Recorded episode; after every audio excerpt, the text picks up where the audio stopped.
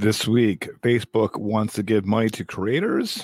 Do you want to spend money for a rollable TV? And Clippy is back. Those are some of the tech news stories from this week. That's Friday, July 16th, 2021. My name is Kirk Corliss. And I'm Scott Ertz. and this is okay. This is gonna be this is gonna be weird. and this episode 92 of the GNC Week in Review podcast. Proud partner of the Tech Podcast Network. If it's tech, it's here. Thank you so much for tuning in for this week's episode. We are live on gncweekly.com slash live. So please be sure to say hello in chat or comment. Also, be sure to like and subscribe to the GNC WIR channel on YouTube. If you miss a live video, you can always catch the replay later. If you are a new listener, please be please be sure to subscribe to the podcast where you can find on the right hand side column at gncweekly.com forward slash gncweekly.com. Let's try this again. It, be, please be sure to subscribe to podcast where you can find on the right hand side column at gncweekly.com, be it Apple Podcasts, Google Podcasts, or your favorite podcast app. If you have a comment, be it on social media or email, and that all can be found at gncweekly.com forward slash connect. I got the right graphics and the right uh, lower third. Woohoo! All right. awesome.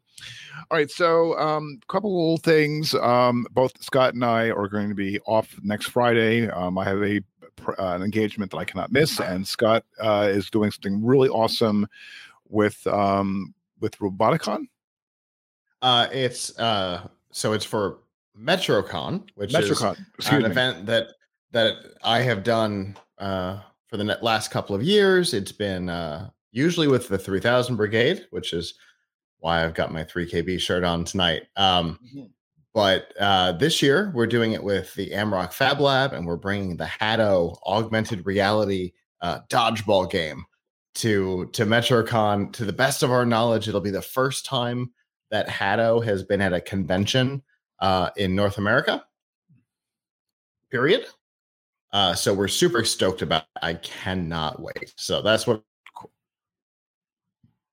I obviously I went away there a second.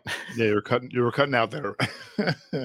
yeah, I'm gonna try changing the internet again. Um okay. But yes, no, I'm super stoked about it. It's uh it's gonna be a ton of fun. Cool. Awesome. Um and what is and what is HADO for those who don't know what that is? It is an augmented reality dodgeball game.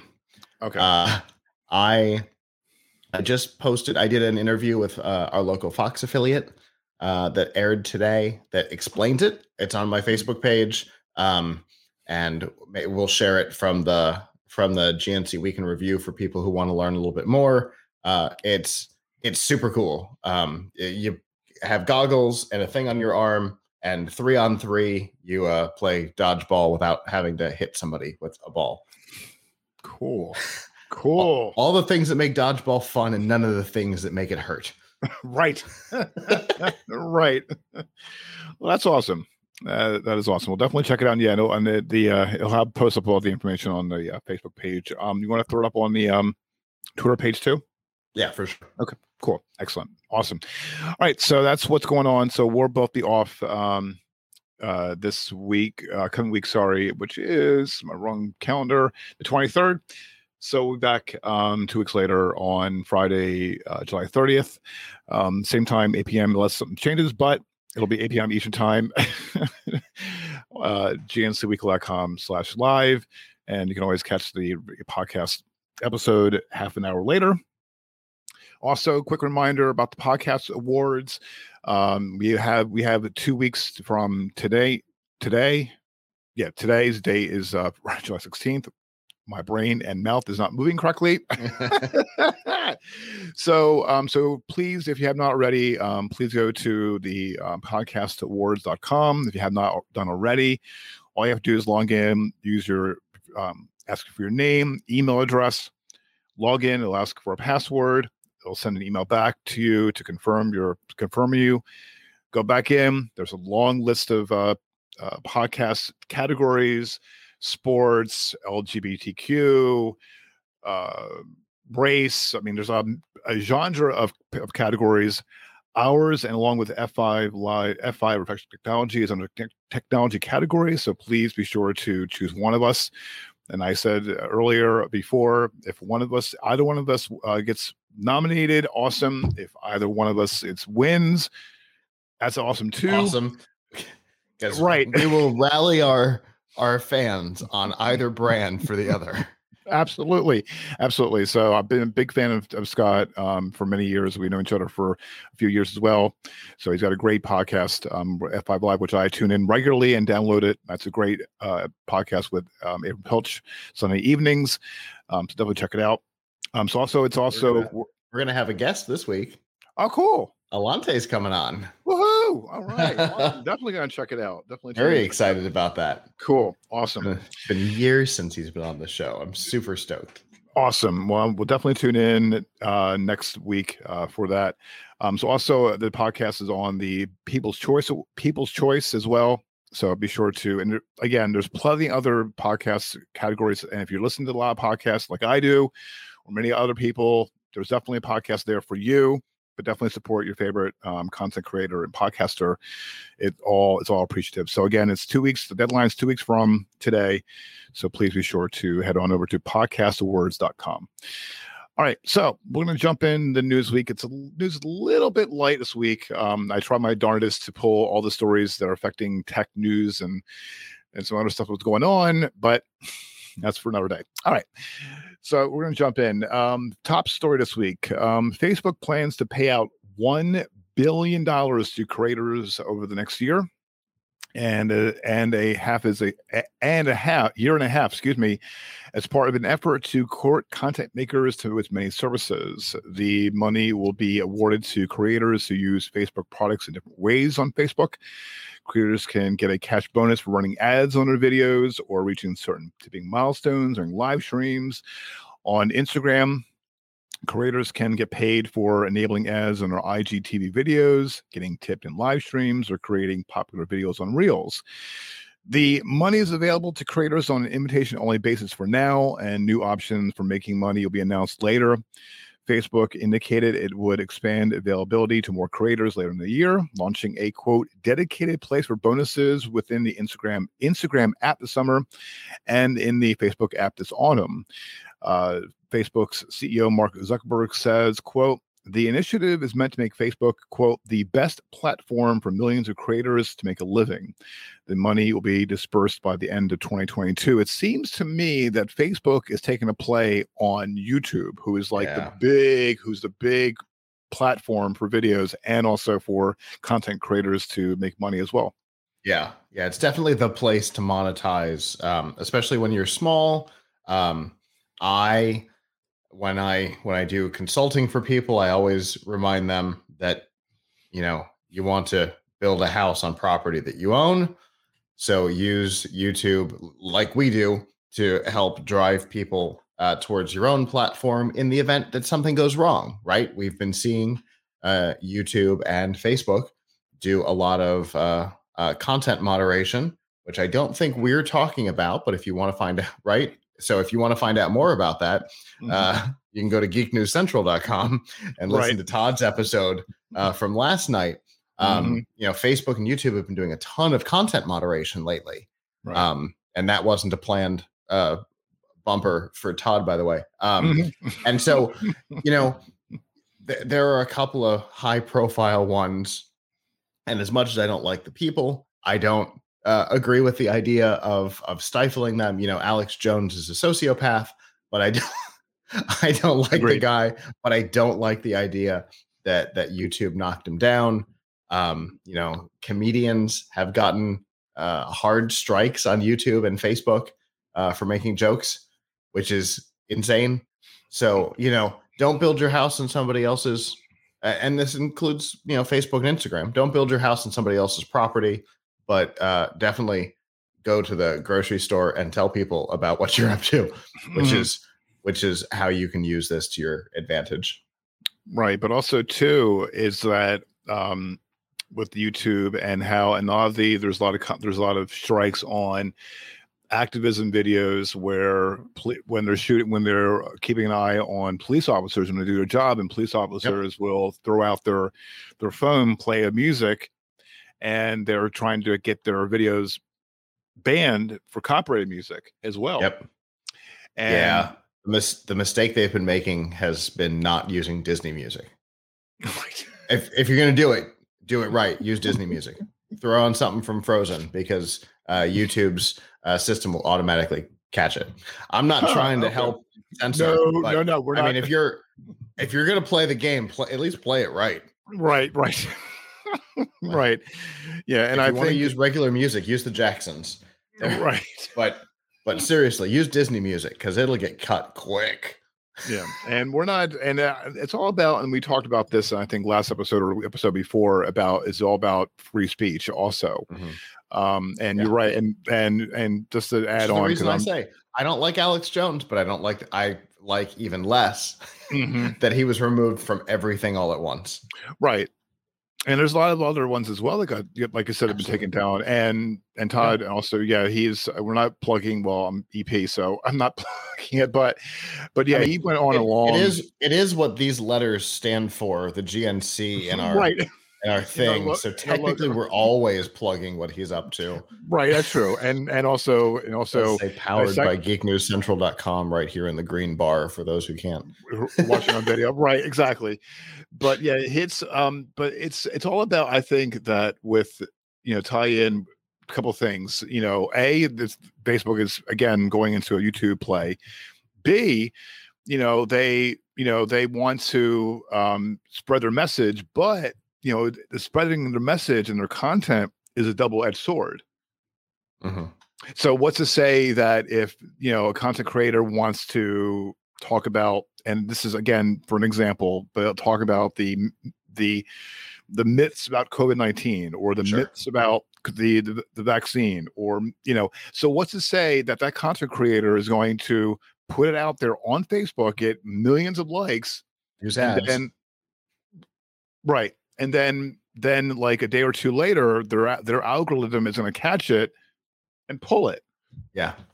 So so does this does this fund factor in? Are they going to negate any views that you had that count? You know it, mm-hmm. exactly. This, exactly my point. this is exactly. a dangerous time for content creators um mm-hmm. kind of in general. Um no matter your your affiliation, it's a dangerous right. time for content creators when you're mm-hmm. trying to use somebody else's platform. The only right. company that has generally stood up against the mob, either mob, because mm-hmm. there's mm-hmm. two loud mobs. The mm-hmm. only company that seems to consistently stand up against it is Spotify. But I mean, the waters are rising. I don't know how long they can hold out. Mm-hmm. Um, so you know, it's a it's a weird time. Facebook is trying to. It, it's a weird time because at the same time the number of content creators is growing, mm-hmm. but the danger for them is growing as well. Yeah. Uh, so you know it's a super strange time, especially to be getting into it. You know, I I've been doing this a little over 14 years now, so mm-hmm. I know the dangers. I know where the red flags are, um, right. and I and I generally try to avoid the minefields Mm-hmm. Uh, I did get I did get a soft strike for uh for talking about Google one time, but I had some pretty we nasty things to say on the show. We but, don't want to. But we don't want to get this strike again. no, I I got a soft strike. Okay. Couldn't live stream on YouTube for 30 days. Oh wow. Um, okay. For for talking about you know the the side effects of a decision they had made, mm-hmm. and I go out of my way to avoid the landmines. And sometimes they throw them out underneath you as you're taking a step. so, but, you know, so who is going to uh, to to qualify for this? There's right. no telling because they've been super quiet about about the rules and how this is going to work. When it rolls out, we'll find out more. Um, but my guess is they're they're looking for uh, the the nonsense content, the kids dancing to predetermined music right. type things. That's the kind of they're trying to compete with TikTok. I I'm going to be perfectly honest. They're trying mm-hmm. to compete with TikTok with Instagram Reels. It's the reason why they mentioned it specifically mm-hmm. uh, in their announcement because um, TikTok is eating their lunch right now, mm-hmm. and their IGTV has been not the success they wanted. Uh, Facebook Watch has been not the success that they wanted. No. Um, and Reels is intended to try and do some damage to TikTok, but TikTok's eating their lunch, and they're trying to trying to shore that up in a way that they didn't with the other two. That's my guess is what's happening here. Well, that's also too, but also to try and compete also with YouTube as far as their shorts, their shorts, um, uh, which category. is which is also an attempt to take on TikTok. Fair both, enough. Both of them are getting into this new space real late because mm-hmm because it's just Vine, which was founded in 07? Yeah, I think so. I mean, I think so. So, you know, they're getting to it real late. Mm-hmm. and TikTok has absolutely owned it. Uh uh Musical.ly owned it and then mm-hmm. TikTok mm-hmm. Expanded on what they were up to. Right. And both companies are a little scared. They're both trying to do something. Uh this is this is their attempt. I mean, they both successful. Well, it, Facebook slash Instagram successfully mm. did some pretty good damage to to Snapchat uh, by hmm. doing something similar with their stories, and I think since they've screwed up with short form video for 15 years. I think they're just trying to get serious with short form video. Yes, they're trying to compete against YouTube but right. YouTube also doesn't statistically matter in the short form video field. It's all That's about true. TikTok, and they're trying to take them down before they become a bigger problem. True. That's my guess. That's uh, again, there is no information available. right, exactly. they but, have told us nothing about this program. No, they haven't. It's all not, speculation. No, it's all there's a lot of speculation, and right, yeah, you're right about the little information that's being provided. But also, my whole thing is that with with this podcast, and you know, is that as far as you know, because we break down the tech news, but also dissect it as well.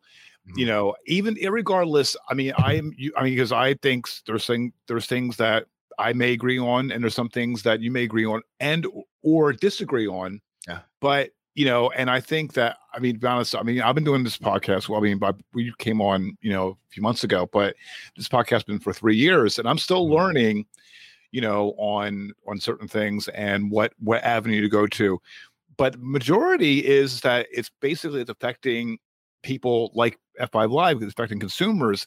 This is affecting like things from one end of spectrum to the other. And it's all about there's no really like there's no really no right or wrong with things with it with with with things. But I'm just kind of but I second guess what's going to happen next. Mm. And and that's the thing, something right? because nothing nothing is set. There's no mm-hmm. there's no rules. Mm-hmm. It's all about feeling. Mm-hmm. We feel that this one's offensive. Well, why? Right. Doesn't matter. Right. right. Exactly. Because I, exactly. There's, a, there's a particular uh, comedian that I watch a ton, mm-hmm. except for this month because he takes July off.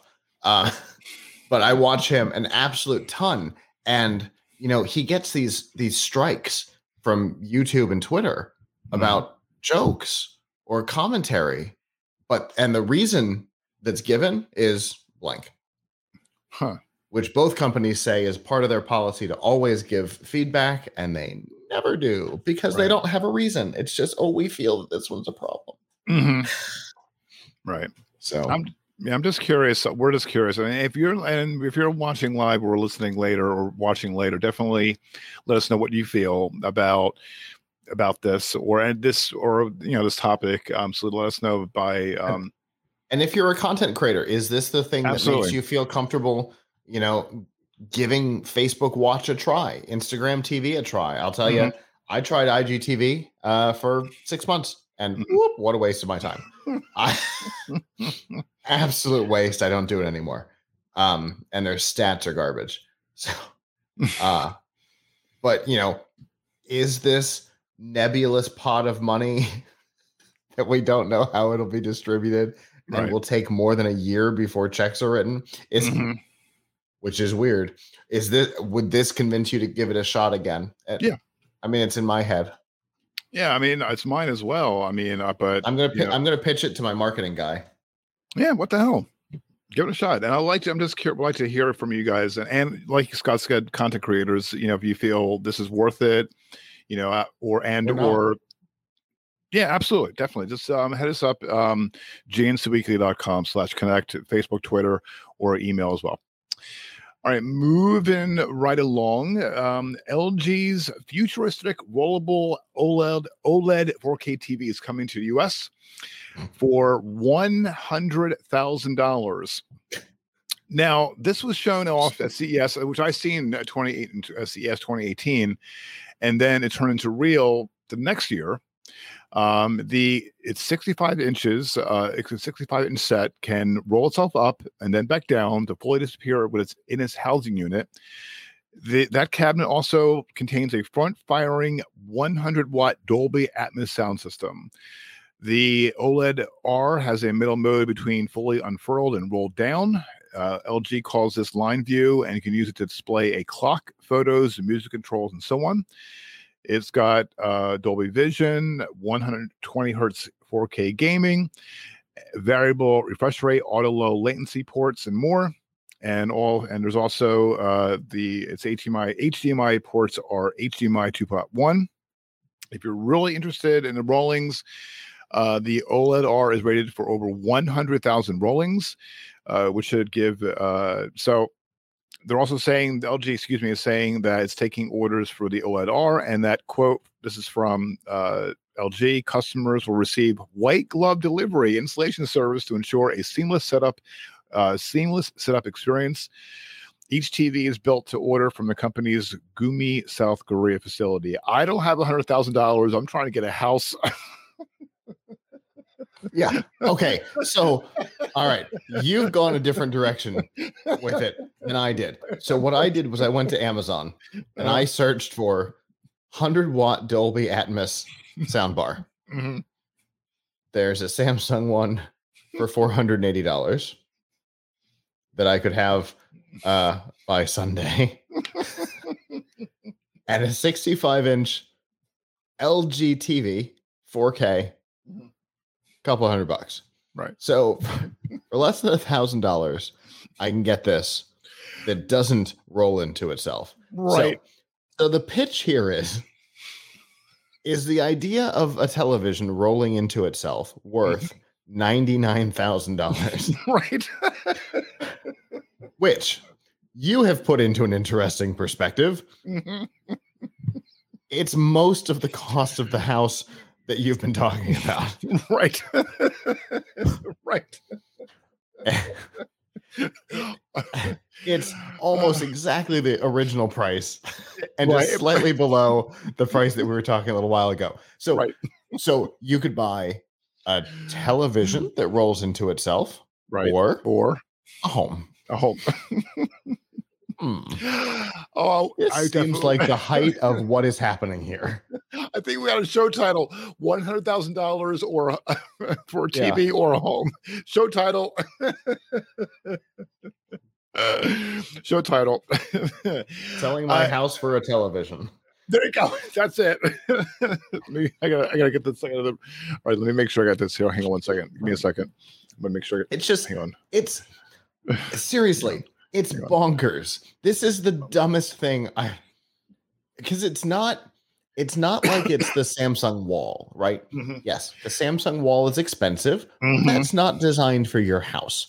That is designed for me to be able to take to events and mm-hmm. do a big display wall and be able to snap panels together that aren't this big, which is normally how you have to build an LED wall.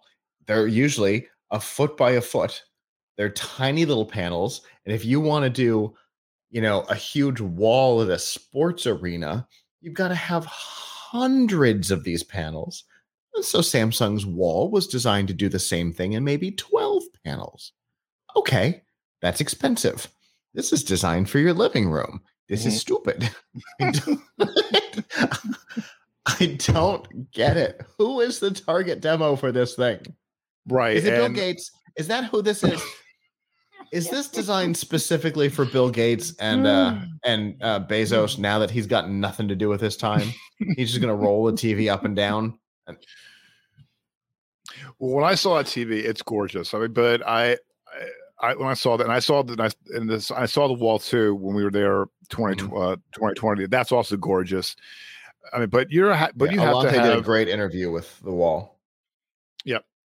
Yeah, I was when I saw that, I was I was like blown away when I saw that, and I was like amazed. But I got the I got the title. I have to I have to clean it up a little bit later. So if you're listening on the um the audio feed, the podcast, you'll see it. Um, so when I, when I um publish this um uh in about half hour or yeah about half hour hour from now. So yeah, so I just like I but this I always tell people like I always say to people, you know, when they're buying expensive things, they're they're they're compensating for something a lot, lot differently. yeah, a lot deeper inside. right. oh my goodness. Yeah, I I yeah, and also too, you know, when they're saying that, you know, they're going to receive white glove delivery and installation service. You better. Right now for most homes how is that going to like how is that going to fit? Like in a regular home like you have to be like really careful because when you're moving and i I, I speak from experience moving sucks and if you know if people are out there listening watching know what i'm talking about you know that when moving it's a painful you know and you have to like um, turn the an object a certain way or tilt it so you don't bang anything. Mm-hmm. Oh, imagine like if you were carrying that thing in and that banged over to oh my goodness. you can kiss it. you can yeah. kiss that one hundred dollars Yeah, it suddenly becomes a very expensive sound bar. or a paperweight. and I'm not gonna lie. Here's the thing. Hmm. We know how quickly television technology moves. Mm-hmm, mm-hmm. So this hundred thousand dollar investment, how long do you keep it? Mm.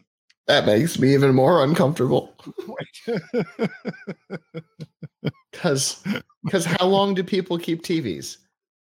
Ten years, maybe. Yeah. So we're talking ten thousand dollars a year. What mm. is that? What does that work out to? Mm. Three is that three thousand? No, you can't.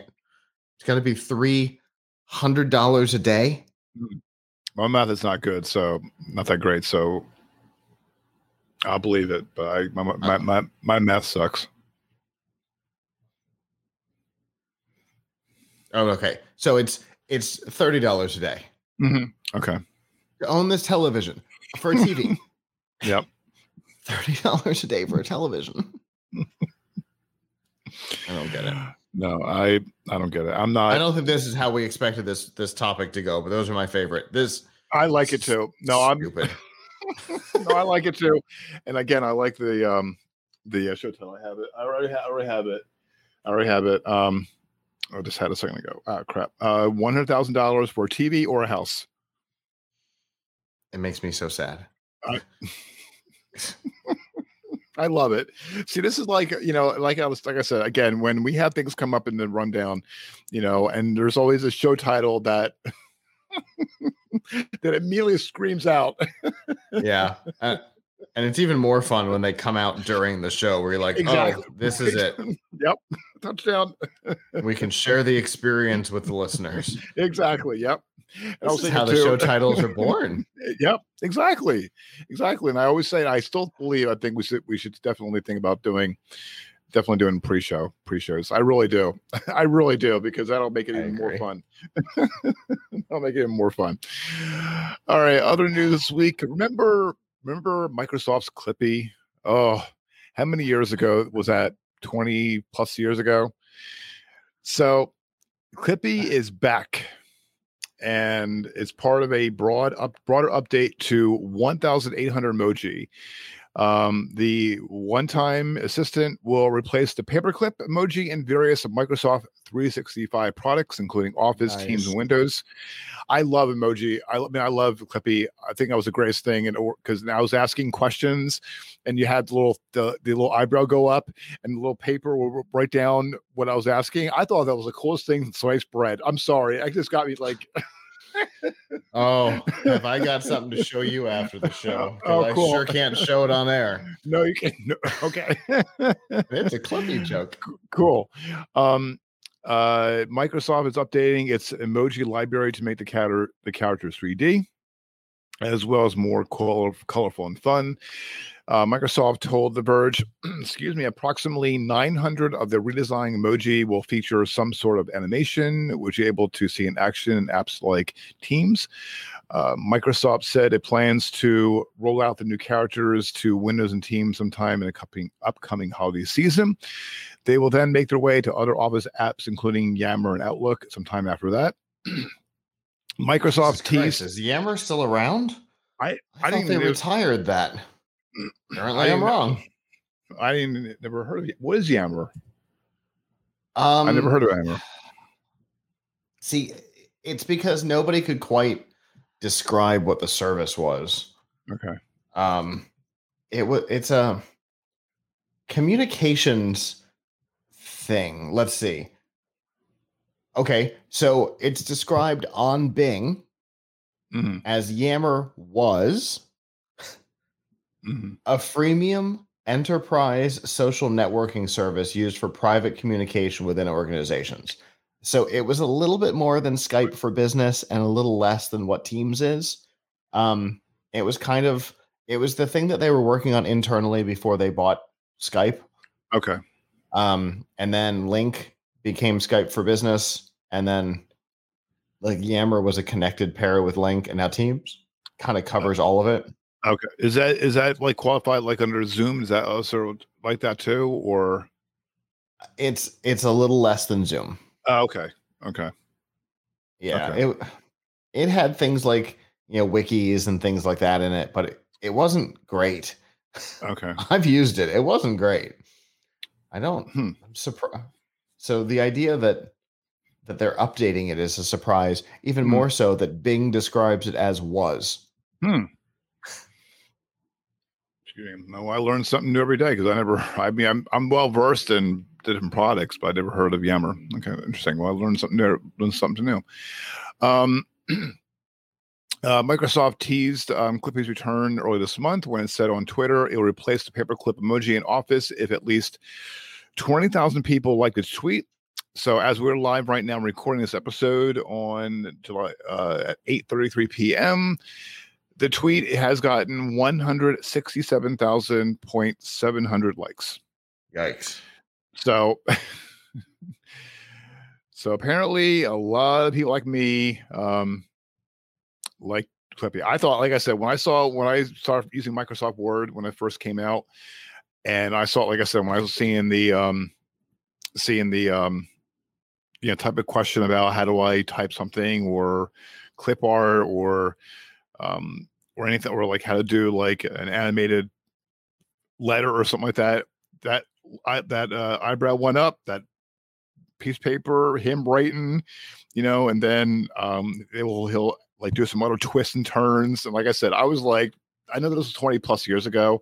I think it was from what i understand 27 years ago but like i said i was like i was a i was a happy puppy. I'm sorry. I thought that was the greatest thing since sliced bread so you know and, it's and, a there's a great joke in The Office about it uh, mm. when Daryl's trying to make a resume and he can't, and he calls somebody and he says, "It there used to be a thing that would come up that said." It looks like you're trying to make a resume. Would you like help? I think his name was Clippy.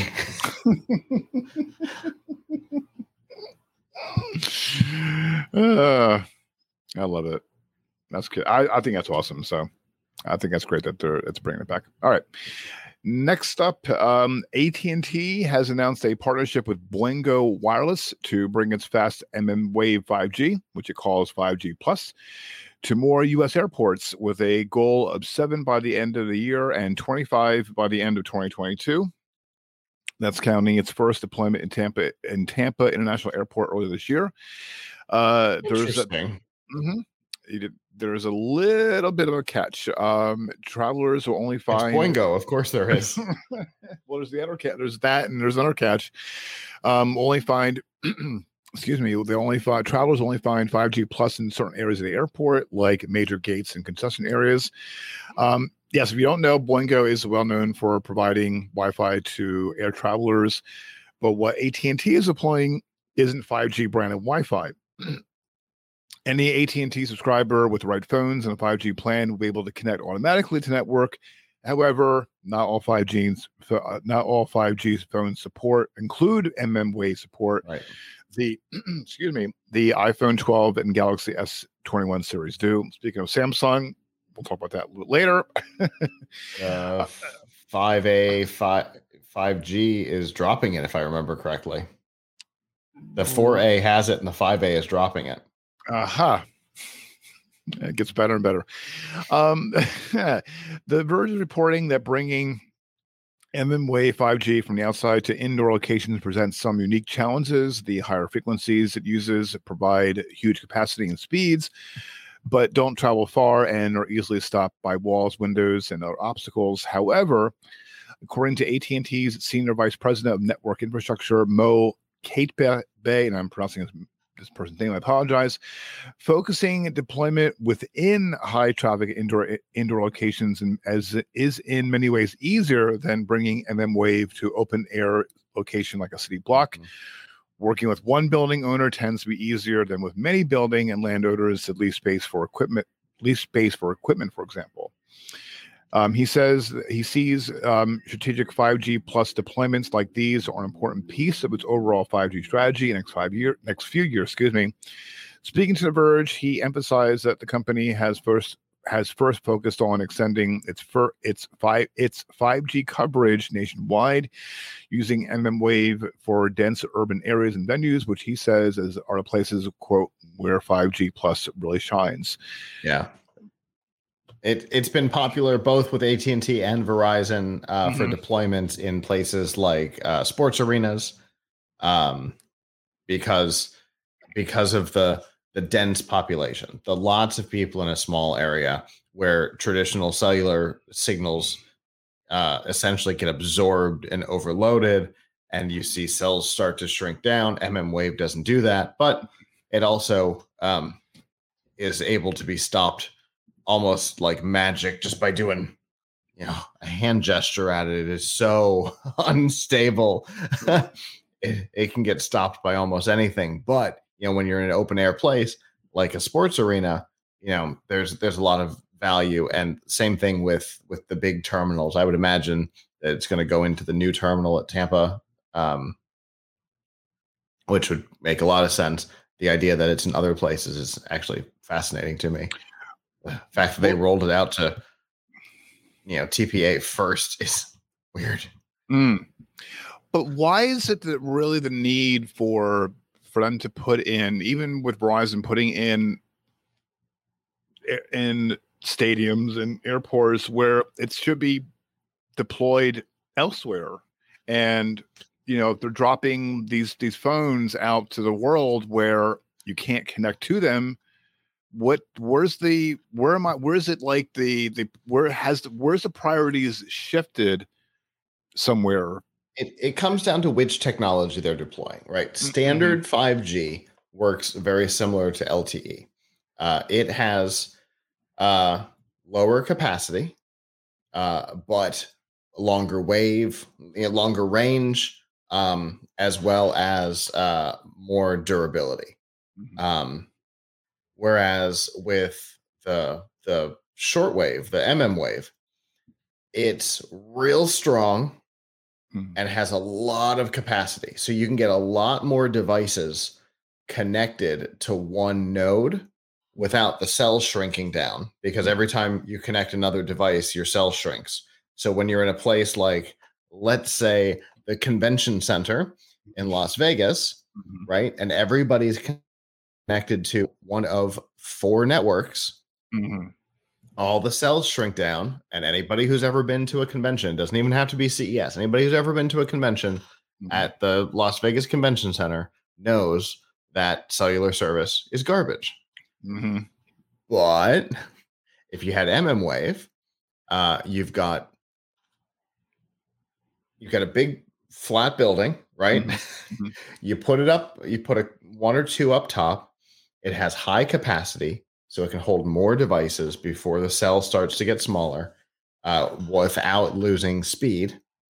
Uh, it just doesn't permeate walls well. Well, you're not dealing with walls inside of a big space like a convention center or uh, a sports arena or an airport terminal. You're not dealing with, you know, big separators. It's a pretty much a straight shot of open space. So mm-hmm. that's really where this technology is designed. So okay. you're focusing this tech in very specific places because it's not going to do great on a pole somewhere. Okay. Because buildings are going to stop it. right. Uh, a tree with uh, green leaves is going to stop it. Um, p- pine needles won't, but leaves will. okay. Okay. Which is fascinating, I know. But so I, you've got yeah. you know you've got different different deployment ideas for different technologies. So. Okay, that would make sense. But also, but so there, so do you think that maybe that these the AT and T, Verizon, other companies will maybe not necessarily build they build stadium they'll be am- amazing so are they looking at that as a like a they're looking at okay it's good here you know it's good in these, in these small pockets mm-hmm. So why don't we figure out a way where instead of cell towers, we can probably maybe, you know, put it in a bigger, um, trying to think of the right word, um, a bigger, like a, like a mesh of of MM That's what I was exactly right. And, and AT and T in their in their uh, press release talks about this a little bit.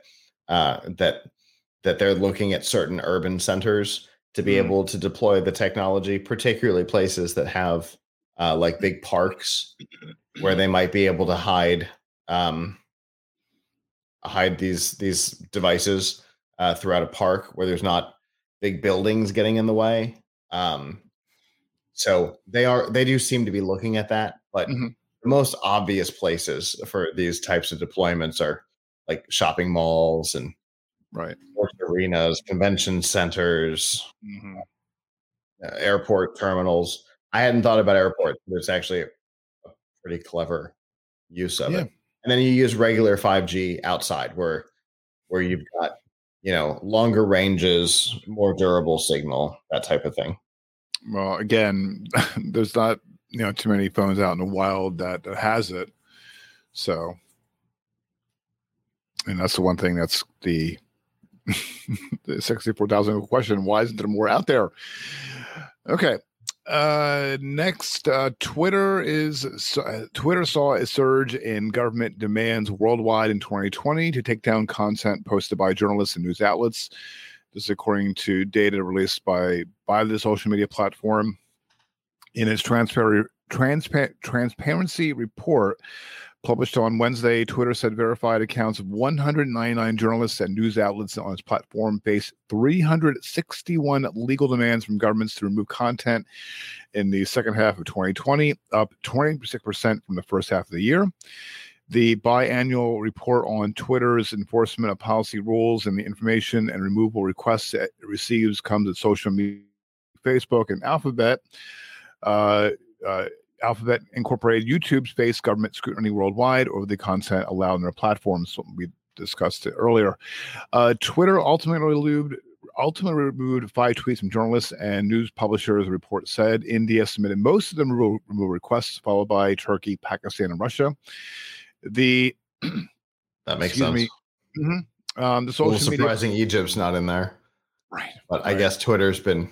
I think Twitter's been shut down. Mm-hmm. Yep. The social media platform did not previously track such data on requests pertaining to journalists or publishers.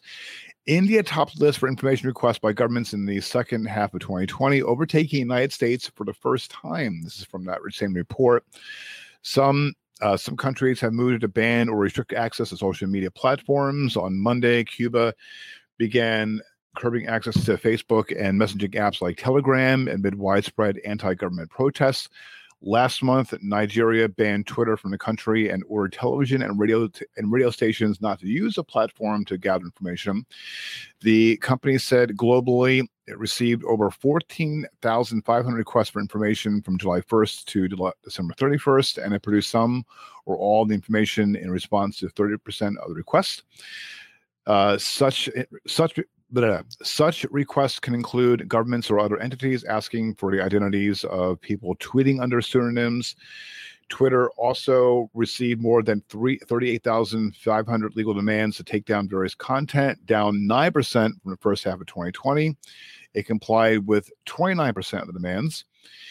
In the updated transparency report, um, Twitter said the number of impressions or views of a tweet that violated Twitter's rules accounted for less than 0.1% of the total global views in the second half of 2020, the first time the platform has released such data. The company says technology is pro- proactively identifying more than 65% of abusive content from human review rather than relying on ports submitted by Twitter users. So other countries, so I'm I'm kind of surprised. I mean, I know a lot of countries, the real, their how their government is, uh, their governments are, excuse me, is like they're like, you know, in China, um, a lot of countries can't get you know, Twitter if you want to. Right, but I think that, but this goes back to we talked about earlier about free speech in America. You know, where you'd be able to post, but again, goes back to double-edged sword. You know, where you know it's it's possible it may be taken down, but in other countries it's a lot harsher a oh, lot oh, yeah. harsher. Yeah, because you know we're technically the only country on the planet that has uh, uh, First Amendment protections. That has free speech built mm-hmm. into its foundational documents. Mm-hmm. Um, so, yeah, it's not a surprise that basically everywhere else is worse, mm-hmm. but it's not good here either. And right. that's that's what they're saying here. For the first time ever, I just want to make sure for the 1st mm. time ever, a country with basically four times our population mm. has requested more data than the United States. Mm-hmm. That's not great. No. That's not great that we usually request more than a country with four times our population. Mm-hmm. Yep. Uh oh. yeah. That's that's a weird statistic. I don't yeah. like that one. Yeah. Although and it does kind of play into the into the whole idea of, you know, where where is the line? Mm-hmm. Yep. Exactly. You know, what, what data should be public, what should be private. It's all yep. you know, the the Avram and I talked about it a number of times under the last administration that there were there were people in the Department of Justice that were petitioning the United Nations to try and make it so that encryption had a backdoor, mm. which of course invalidates encryption and makes right. the internet kind of a worthless place. Right. right. Right. But I mean, then you've got some countries that already have things like that in place, like China, where basically Twitter and Facebook aren't so much a thing. It's all mostly Baidu, which is uh, owned by the government. So, you know, but you also notice too, it's a lot more prevalent, a lot more now than I mean, it's like it goes back to again with like with um with the, the the, myths and the misinformation and no matter what and like I said, there's dueling, there's both sides that are angry. Both sides are. Yeah. So but it's a lot more prevalent this this year than last year, where it has. I mean, there's like little th- little pockets th- things going on, you know, and hyper hyperbole. Um, but yeah. now it's like it's gotten way way out of control. And yeah. I and again, I'm I admit I'm on I'm on Facebook. You know, I'm on maybe for five minutes max because I like to go into the uh, the groups with that I have the happy with, and I can feel good about myself and I can have that calmness. you know um and on Twitter, same thing. I mean, I'm on it like for five five minutes max. You know, I'll see some things going on, some things I can I laugh about because there's some people I, I follow on Twitter are hilarious, you know, and that makes my day too. And I'm done. Then I play my games and you know, and I'm a happy puppy. but wow, I mean, it's like the like lately uh, again with this past year. I mean, it's been bananas, crazy yeah. stuff. Yeah. The the problem, of course, comes down to allowing companies like Twitter, Facebook, and Google to be the arbiter of truth, right? Mm-hmm. And and the danger that presents. Uh, I was listening to somebody who was going through. Uh, I think it was this week. Was talking about how you know let's let's talk about on the on the COVID misinformation disinformation topic that mm-hmm. the Surgeon General decided he wanted to get involved in this week. Um, if in in March of 2020, if you had said on Facebook, Twitter, or YouTube that you should be wearing a mask, you would have been going against the CDC and against Dr. Fauci, and you would have gotten a strike for COVID disinformation. Mm-hmm.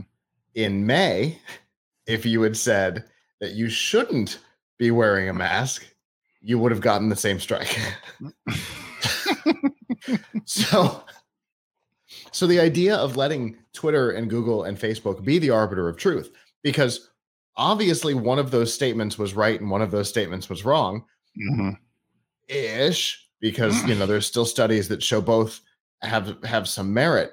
Um you know dr fauci within uh within three days of himself said both right publicly on tv so so where the idea that twitter decided that this is the rule like this is this is truth Mm. But on Wednesday, it's not anymore. They don't lift the strikes that you got on Monday mm-hmm. for disinformation, even though, oh, it turns out, no, that wasn't quite right. so that, that's where my problem comes in with this type of thing is right. them removing content because they believe they know the truth. Even right. though so frequently, you know, there was the whole Hunter Biden thing last year, right? Mm-hmm. That was them deciding that a newspaper, the oldest newspaper in America, was lying. mm. And so, therefore, they were the arbiter of truth. Turns out, oh, yeah, all of it was true. And it was just the tip of an iceberg that it got way weirder. That it, it ends with him s- snorting Parmesan cheese in the hopes that it was cocaine. yeah, I saw that. So, I mean, you know, yeah. that's that's where this kind of thing starts to scare me. Right. I don't like the idea of Twitter, Facebook, or Google being the arbiter of truth. You know, eh, you've got Zuckerberg saying that they're trying not to be, and then uh, the White House literally saying, I think today, that we're working with Facebook. That the White House is now acting as part of their truth team. Mm-hmm. Right and that's where yeah that's where the part of the that's part of the the uh the episode where uh the Todd Todd about, yeah. yep my whole thing is that like yeah, like when you're looking at something you look at the at pros and cons mm-hmm. and you look and based on what you know like as far as research and google you know my whole thing is that find out what if you're not sure about something look it up you know, yeah, if you're not if you're absolutely. not sure about, about about about the vaccine or you know want to know more, just right. there's, pl- there's a plethora of information out there, and I think that you don't need to go to base the base Facebook or Twitter on things. Find out for yourself. You don't need, yeah, like you said, like you said, go back to what you said about the arbiter. But then you've got Google, who's part of this little gaggle Right. That's true. Too. Pretending to be the arbiter of truth. That's true too. And right. and they're censoring right. search results. Right. Which is part right. of their their FTC investigation. Right. Which goes so, back to the which goes back full circle. I know. And so so you can go, okay, well maybe Bing. Oh, but Bill Gates was the loudest person through all this who also said things that weren't true. Damn it. That's not going to work. So what do I do? Obviously I can't go to to Baidu, right? Because yep. the Chinese government's never going to say that there's an investigation into the origins of the virus. So that one's censored too. So when when these big companies start playing truth police, mm-hmm. you know, and honestly, you know what? Me, I enjoy watching nonsense. Why am I not allowed to watch nonsense? Of my favorite things to do is to watch flat Earth videos, mm-hmm. and Google was threatening to remove them from YouTube. That made oh, me sad. I love I flat Earth videos because they show just how weird the human brain is. Mm-hmm. because there's people that believe that stupidity. And if mm-hmm. you're one of them, I'm sorry. It's stupid. and, and anybody who's fully functional knows it. And to watch like to watch the weird like mind games they have to play to get around reality. It's mm-hmm. fun. Mm-hmm. and it's the same thing with the COVID stuff. Right. I have enjoyed uh watching Dr. Fauci day to day not say the same thing. Mm-hmm. it's, it's, my favorite thing. It's like, all right, and we're gonna Fauci bingo. Is he gonna be pro mask, anti mask, double mask, triple mask? What's he gonna be for today? Well, that's why we. To- that's why we're, we're, we're talking about earlier. You know, uh, earlier that I watched C-SPAN and you know, and it's the, the press briefings and or the news conferences, and it's just that it's just like it's like it makes it makes your head spin. the stuff that go there are questions that are asked and the answers that are being that are being answered and you know so no questions are being answered. Well that's too they are avoided at all costs. Right. Which i understand is the press secretary's job is to try to avoid right. answering questions. Right. Yeah if we're going into this well we're not going to this uh political um rabbit hole because we'll be here all we'll be here all night and yeah we will. Uh be, because 2020 has been so weird as evidenced by this mm-hmm. yep Yep. And I just got God help us if uh, I want this twenty I want this year to go out on a happy note. However, I believe we're back to ha- CES, so exactly. we're going out on a happy note. There you go. Because as far as I'm concerned, a year doesn't end until after CES. So yep, yep my calendar is off by a couple weeks. That's been your motto for for a long time, and that's probably gonna be that's gonna be my, motto probably um, going forward. All right. Next, speaking of, let's go into another flip side now. um, Verizon announced it has been awarded the most has been awarded the best overall network performance and reliability by by RootMetrics for the 16th time in a row.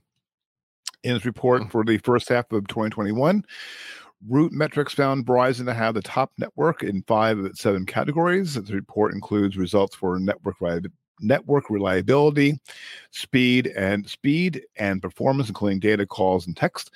Verizon took top marks in the reliability, accessibility, accessibility, call, and text performance categories, giving it the top spot overall. Verizon points out that has won or shared 738 out of 875 metro area RootScore awards. Verizon also had 43 markets within at least 40 megabytes. Uh, RootMetrics tests carrier networks in the 125 most popular metropolitan markets across all 50 states. Kyle Malady, Chief Technology Officer at Verizon, said customers have come to expect a higher level of li- higher level of reliability and performance from their mobile network after spending the past 15 months largely connected to a wired internet connection.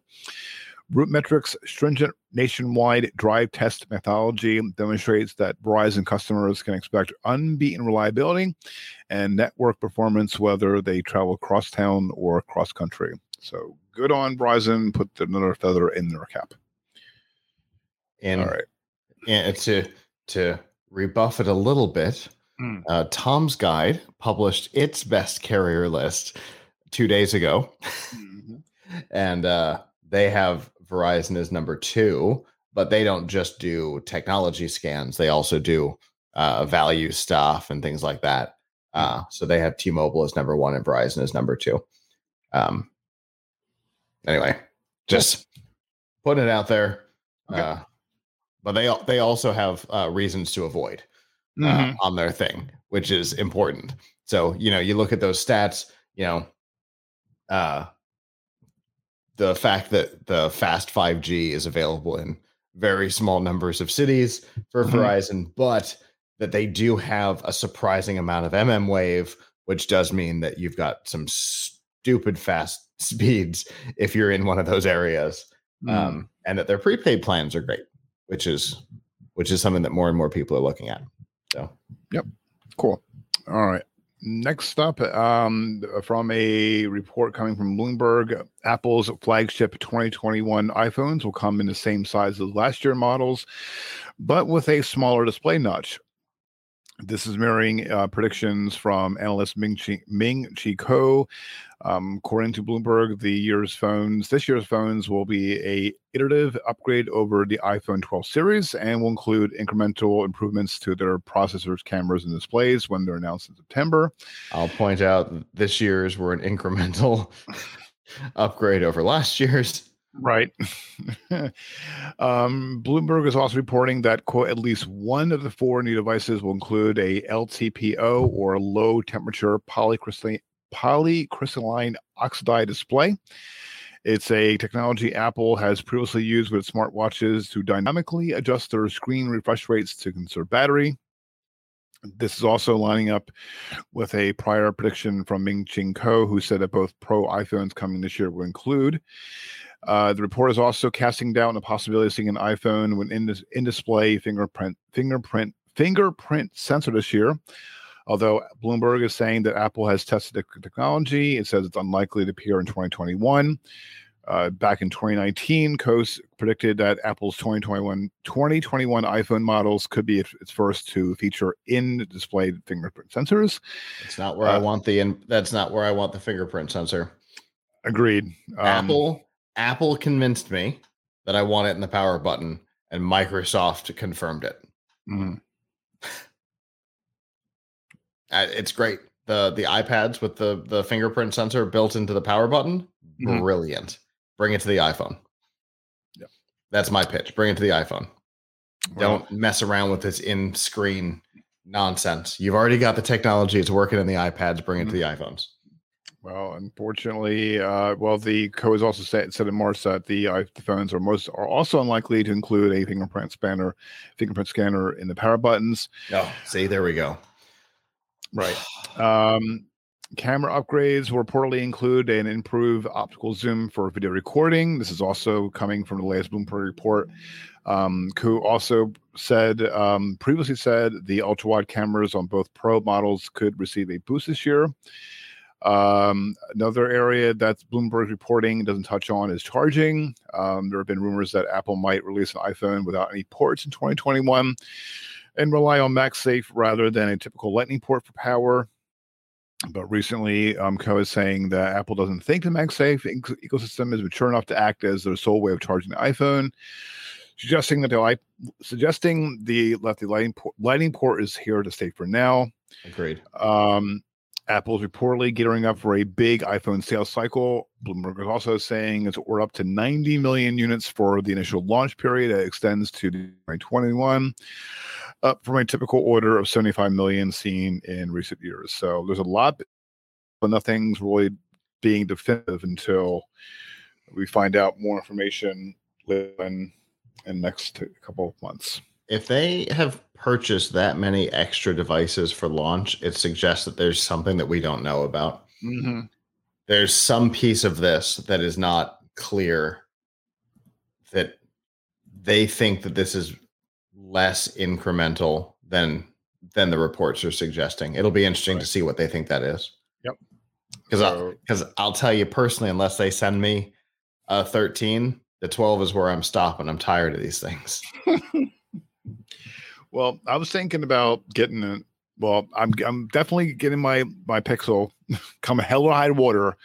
Um, definitely getting that. Um, but as far as you know, mobile stuff, you know, on the go, if I wanted to do some vlogging or for our you know our, our YouTube channel, mm-hmm. I'm definitely going to get the iPhone 12 because I've heard great things about it and they've got good cameras. Yep. Um, for sure. Um, this is the second device in a row that I've had radio problems with, though. Ooh. An 11. I had three 11 Pro Maxes and a 12 Pro Max. They've all had the same radio problems. Mm. It makes me way less interested in continuing down this path. So, eh. yeah. Well, like I said, we'll see. This is an interesting one. I didn't. Okay. I didn't read this one. Oh boy. I got to look at it before we get in. um, a pilot for Delta Airlines is suing his own company for $1 billion. He's alleging that stolen app he created or they created. Yeah, get the right words out. Um, Captain Craig Alexander, he's a 11 year veteran for the who flies 757s. Developed a messaging app called Krew, which is spelled K R E W Live, that facilitated flight crew communications. He said he pitched the app to Delta management, who, after allegedly expressing interest, ultimately turned him down after before releasing a similar app on its own. Alexander said he uh, he worked on the project on his own time and spent one hundred thousand dollars of his own money. See, this is where you have to spend a hundred grand, not on CV, but on the app to create an app. There you go. he says he had several meetings with Delta about the app in 2015 and 2016, in which executives allegedly showed interest in acquiring the software. After 2016, though, Delta stopped communicating with Alexander about the app, and in April 2018, the airline released its own app called Flight Family Communications. Some of the meetings between Alexander and Delta executives may have come at the behest of CEO Ed Bastian and CIO Rahul Samant. Alexander emailed Bastian in the wake of an August 2016 power failure at Delta's Atlanta data center, an incident that disrupted flights for five hours and cost the company more than 150, $150 million. The pilot told the CEO that he had, quote, a solution that would help in the event of future outages. Bastian allegedly replied to Alexander and connected him with Sema. He said in the suit, um, FFC, or Alexander says in his suit in the suit, FFC is a carbon copy knockoff of the role-based role based text messaging component of Craig's proprietary Krew Life communications platform. Um, this is this is in the lawsuit which was filed in Georgia State Court and which alleges alleges theft of trade secrets. The value of his software, quote, based solely upon operational cost savings of Delta, considerably exceeds one billion dollars. Um, Delta um, is disputing this, um, saying, quote, while we take the allegations specified in Mr. Alexander's complaint seriously, um, this is from uh, Morgan Durant, who is a Delta spokesperson, told Bloomberg in a statement um, saying, also saying they are not accurate or fair description of Delta's development of the of its internal crew messaging platform. Yikes! Yeah. the, the, so obviously, this is going to be difficult to prove. Mm-hmm. Um, as the Winklevoss twins can can attest to, right?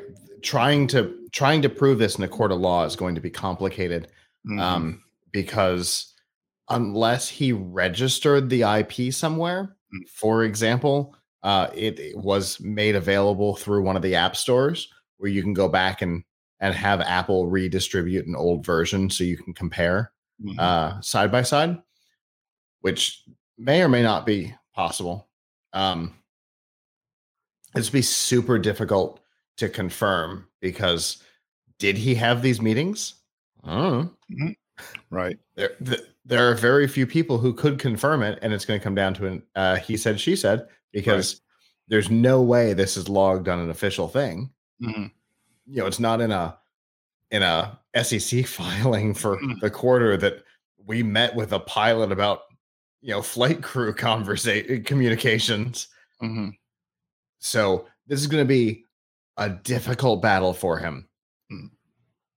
I think it's going to be easy to prove the billion dollar savings to the company because mm-hmm. a five hour outage cost him $150 million. Mm-hmm. That is a really easy uh, argument to get to a billion dollars. Now, mm-hmm.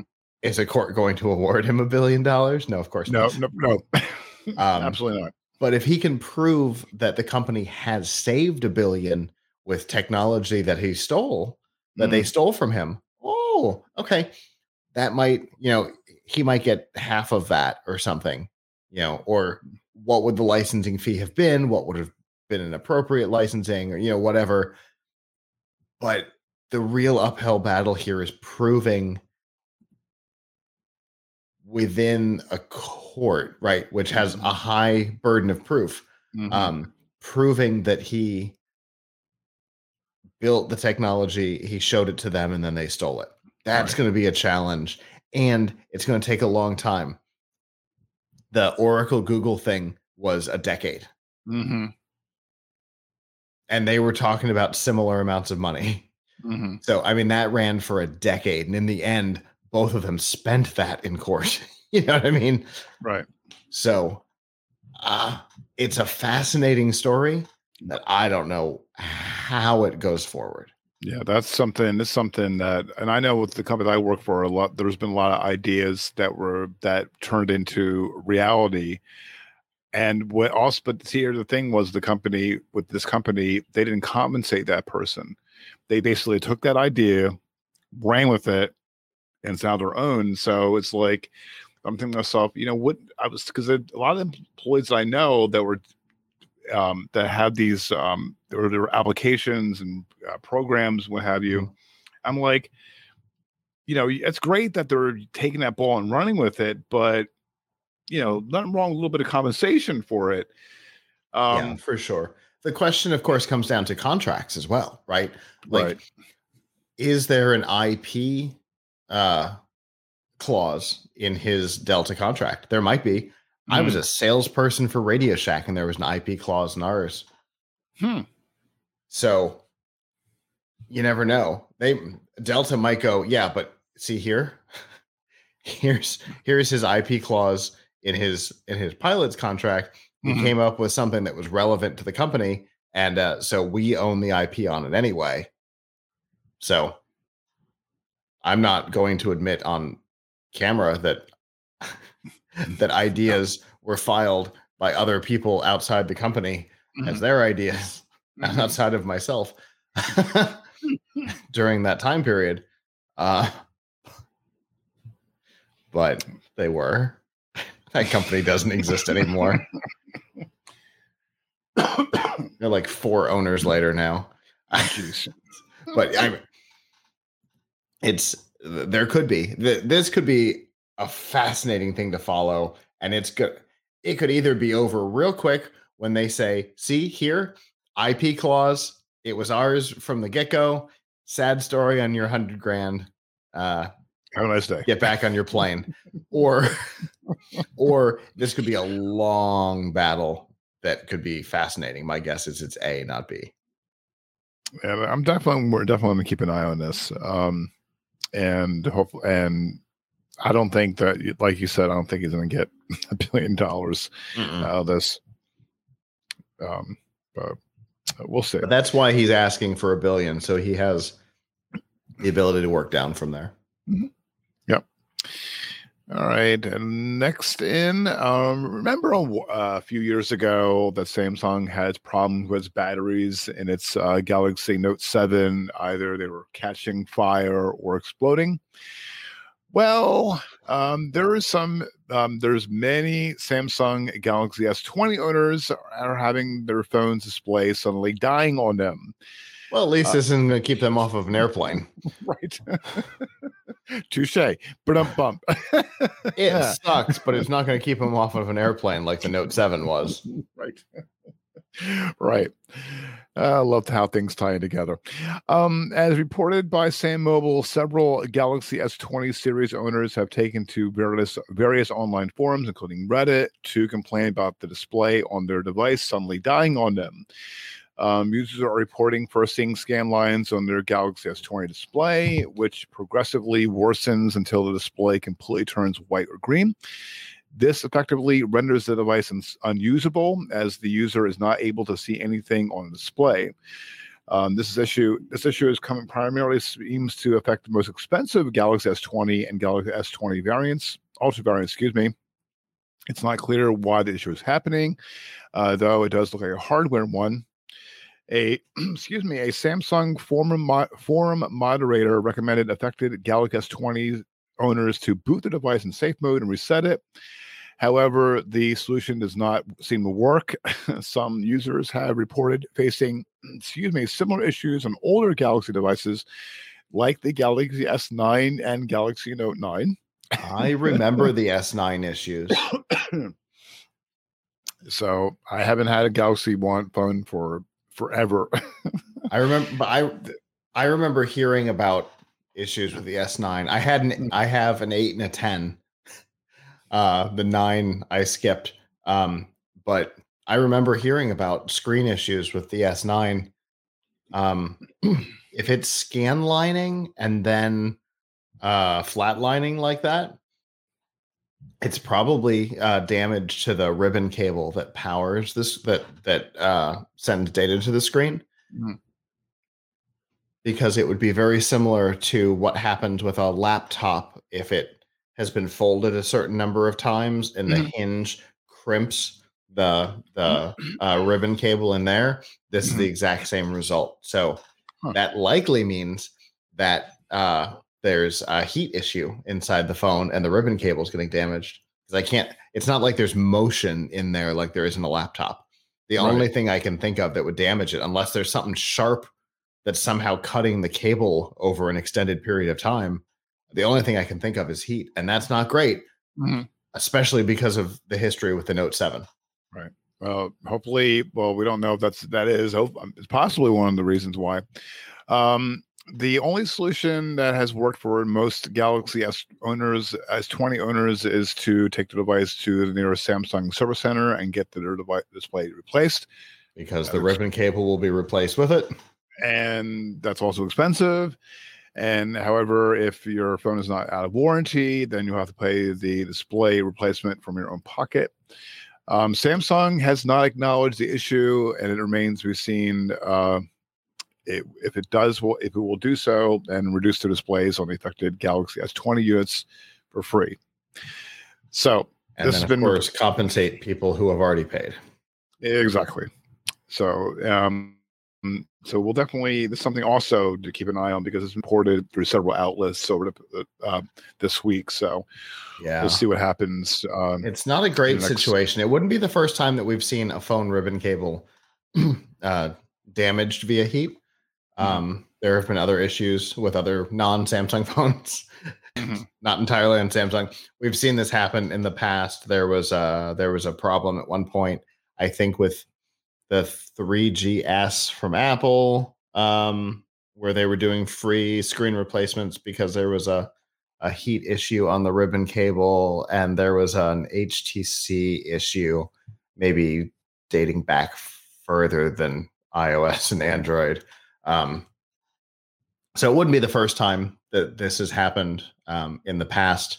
Uh, the companies have recognized it and taken care of it, uh, usually at the expense of the company that manufactured the screen, even though it's not their fault. Right. Right. So from the battery to display issues. What's next? Yeah, don't ask that question. no, right. Sorry, I don't want. I don't want to jinx it. Sorry, I don't want to jinx it. I don't want to jinx it. I don't want to jinx it. I've already had phones explode. Right. Right. Let's yep. not try and no, no, no. Trying to one up that one. No, bad juju. Bad, bad juju. Bad juju. All right, and um, finally this week, a little bit of good news. I think. Um, this is from coming from Fox News. 41 um, year old Josie Rock was taking photos of her three months old, three month old son Asher. When she went back to review the photo, she noticed that one of Asher's eyes was glowing white, which she immediately suspected was cancer. Um, further testing, um, her fears were confirmed, and it was discovered that uh, her that uh, Asher had a very for, had a very rare form of eye cancer known as grade A retinoblastoma. The good news is grade D. Grade D, excuse me. I'm sorry. Grade D. I had to my phone up a little bit. grade D. I apologize. Grade D retinoblastoma. The good news is um, it was caught early. Asher managed to undergo successful treatment.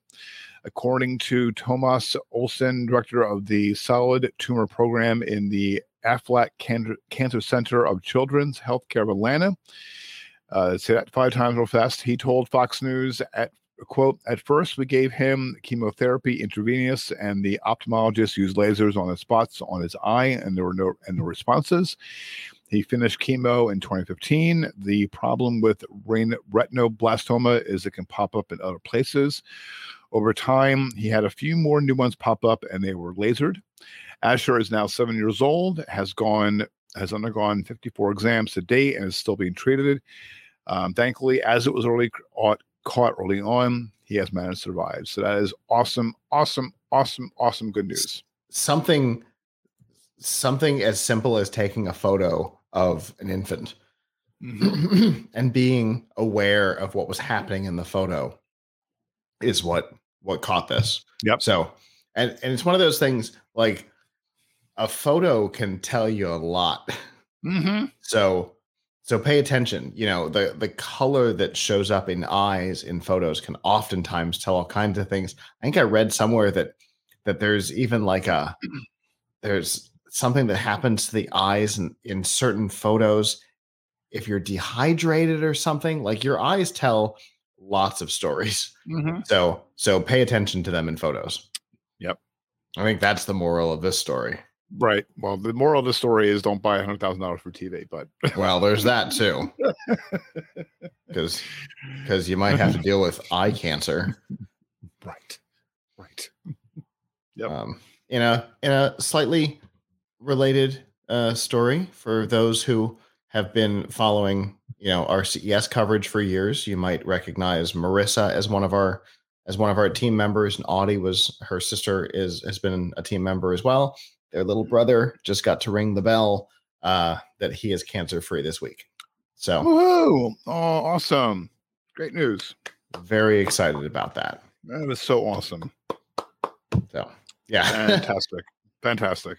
That is awesome. Good news all around. Indeed. Good, new- good news all around. And that is the tech news for this week for Friday, July 16, 2021. Thank you so much for tuning in for this week's episode. Show notes from this episode can be found at gncweekly.com. Also, be sure to check out the latest tech news and commentary from geeknewscentral.com and be sure to tune in Mondays and Thursday evenings at geeknewscentral.com slash live for the Geek News Central podcast. And then be sure to watch and tune in again two weeks from today, which is um, Friday, um, July 30th. We're back 8 p.m. Eastern Time at gncweekly.com slash live. So be sure to like and subscribe to the GNCWIR channel on YouTube. Also, be sure to like and subscribe to the GNCWIR, or, or, excuse me, also make sure to please click on the bell and always like notifications if I get my script right so you will not miss the next episode. Also, be sure to share this episode with people you know so they can check out the podcast as well. Also, be sure to subscribe to this podcast on your favorite podcast app.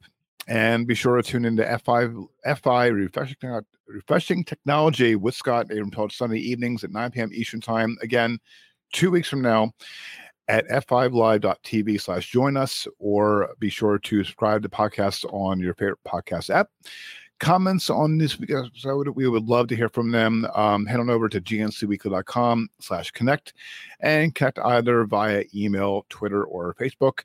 I'm on Twitter. I'm at Kirk Corliss. Scott is on Twitter at Triple T M A B O. Till the next episode of GNC Week in Review in two weeks. So long.